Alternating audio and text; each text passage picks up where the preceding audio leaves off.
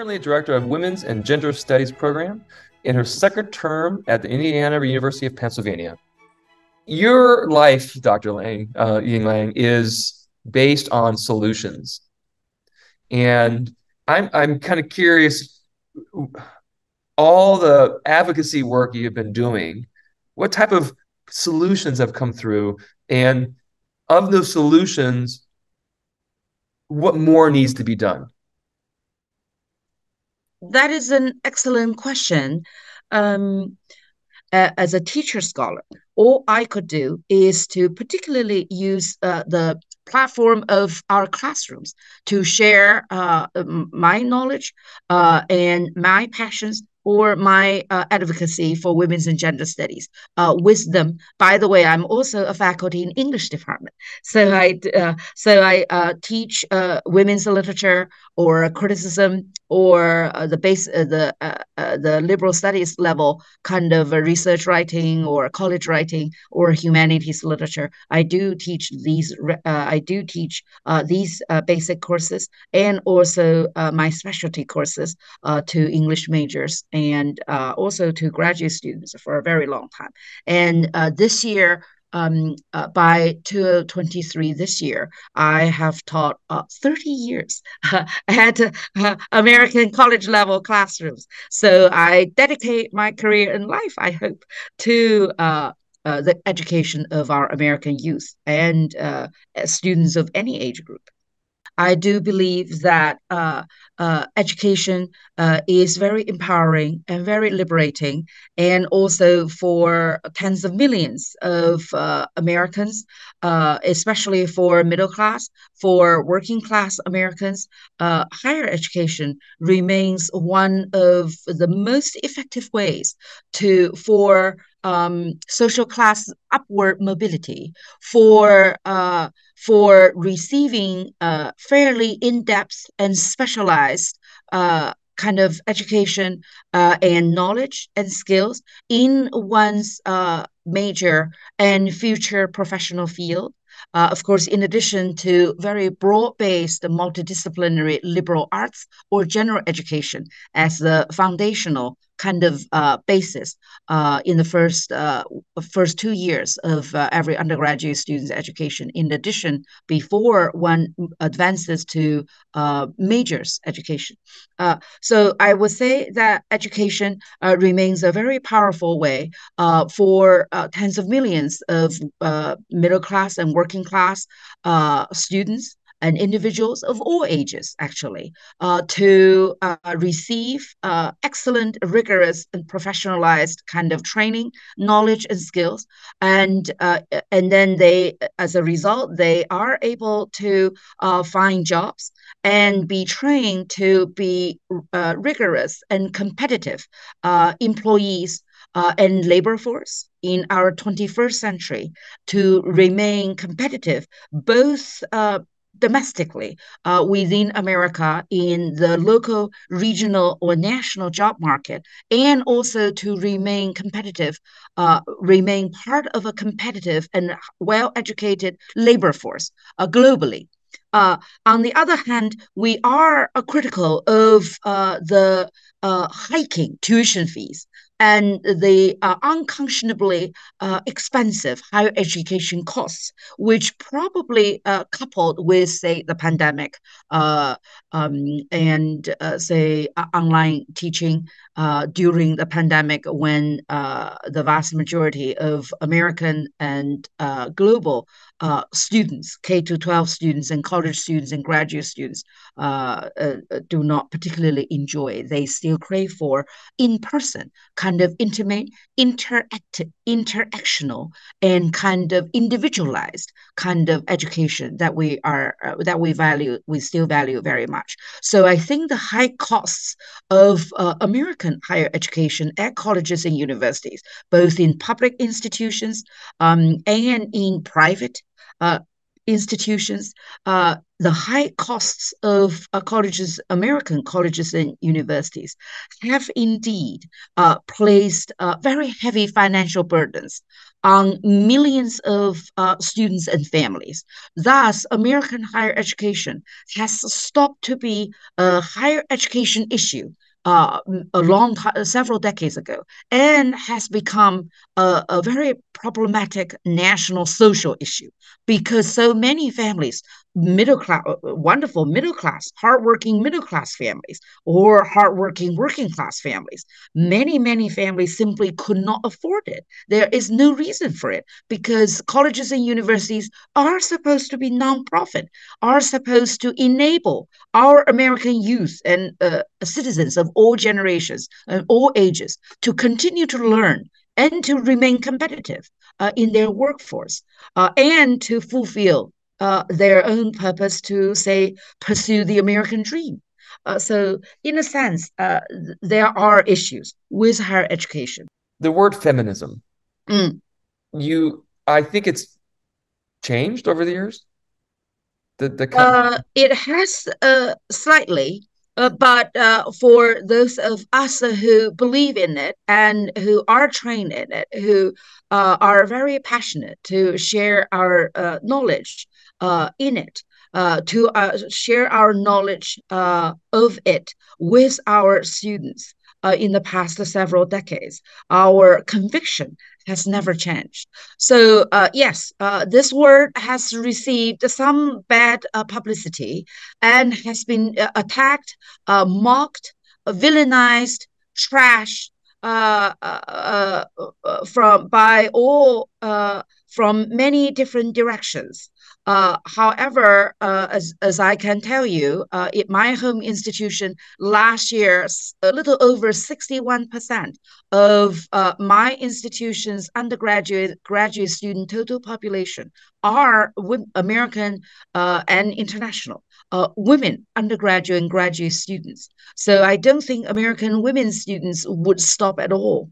so feminism for me simply means paying attention to women I do not think there's anything wrong with that. Uh, and also, uh, uh, Barbara Smith, a, a leading contemporary African American uh, uh, feminist scholar, uh, has once said feminism means total political freedom for women of all colors. And so, in that sense, um, it simply means paying attention to women and the political, sexual, gender and social justice and equity and freedom for women of all classes, all ages, uh, all, cl- all colors, all religions, all political beliefs. I do not see what is wrong with that.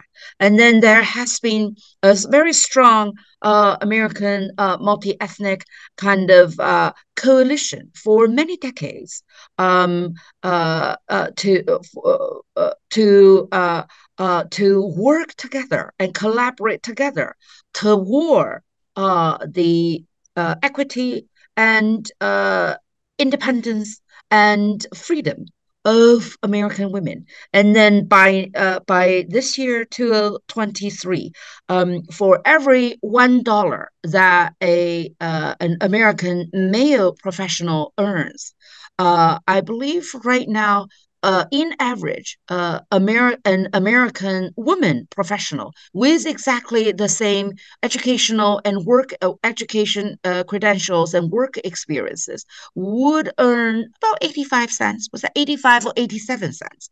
We are not there yet. And also, we are entering into uh, entering the uh, next cycle of uh, national uh, presidential election cycle. And uh, since the founding of this great nation, uh, there has not been any American woman president. And this, I believe, um, this we are seeing the end of the 46th, right, American presidency. so, in the very institution, very elevated um, and respected kind of uh, political institution of American presidency, uh, I could see a lack. Uh, there has not been any uh, American woman president. However, American uh, women and global women have made tremendous amount of uh, progress in in political leadership, in legislation, in both houses, uh, in higher education, in business, in law, in uh, uh, in medical fields, for example, in all walks of life, there have been tremendous amount of progress made. So we're not all uh, kind of uh, gloomy and doomed. Uh, we are optimistic. There is just quite a long distance to go, I would say. And then globally, um, the distribution of uh, resources, opportunities, and power remain extremely uneven. Uh, even so, in uh, in this great country, let alone globally. Uh, so uh, there's still quite a long way to go. You know, uh, reason I brought that up, and I think it's an important conversation again to have, is that um, the book by bell hooks, um, "Feminism is for Everybody." Mm-hmm. You not to remember, I need to forget that because yes, we're talking about women's rights, and this is important, but the advocacy also could be from all of us, mm. part of the the solution. We're humans, okay, mm. and um, we have to look at each other next to each other and say we deserve the same we have different thoughts we mm-hmm. journey's different yes and indeed. You, you don't have to change your mind but having the understanding of and feminism doesn't have to be a bad word no it is not as i said it has been um, um, trashed and mocked and villainized since its inception. However, when um, when American women's uh, feminism started as part of the larger American women's social movement, last week I just showed uh, a uh, an outstanding documentary uh, called The Life and Times of Rosie the Riveters. Rosie the Riveter. It was released in 1980, 43 years ago. And some of us are still showing it to the students. Uh, we are still generating lively and active discussions. Students are still learning part of our American history and uh, being awed.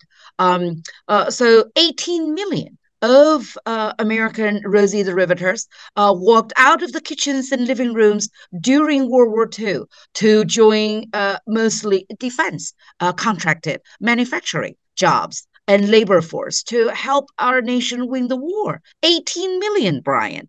And um, uh, one of my students in my WGS 200 Intro to Women's and Gender Studies shared with us that her great aunt was a black Rosie and was about a hundred year old and was very proud to share with her that extraordinary history. Uh, but of course, so they made uh, they made great contributions to our nation. Uh, they helped and they, they answered the nation's calls. Uh, and then at the end of uh, at the after we won the war, uh, most of the 18 million American uh, Rosie Rosies were laid off instantly uh, mm. to be back to kitchens and living rooms to make babies. And uh, and then it was not until more than 20 years after the end of World War II, in mid and late 1960s, when millions of uh, American women walked out, joined the social movement, um, the coalitional social movement, to walk out of the kitchens and living rooms uh, and never look back again. So we are in the presence of very great legacies if we continue to share such stories with our students. And then every individual student, male or female, um, uh, younger or older, American or international, uh, uh, uh whatever their social class is, whatever their political belief is, uh, each individual student could make up their own mind and could make up their own choices. Uh, whether they uh, still would like to trash uh, the word feminism and its extraordinary legacy or not. I would say after they see the documentary, they would not. They well, would they would show remarkable um, respect for pioneering American women of all colors who have broken uh, the glass ceiling and who have opened the path for many generations of younger Americans to enjoy, to pursue careers uh, of their choices and to be who they are, to enjoy lives uh, in the 21st century. Well, we can talk about this for a long time. We can keep going yes. for sure. And I'm sure we're going to have another, I would love to have another conversation with you, Dr. Ling Yang. Thank you so much. She's the, uh, currently director of Women's and Gender Studies Program in her second term at the Indiana University of Pennsylvania. Thank you so much for being on Murph's Talk and uh, appreciate your time. Thank you, Brian. And thank you for the invitation and the terrific discussions. You have a lovely day. You have a lovely day also. I appreciate it. Okay.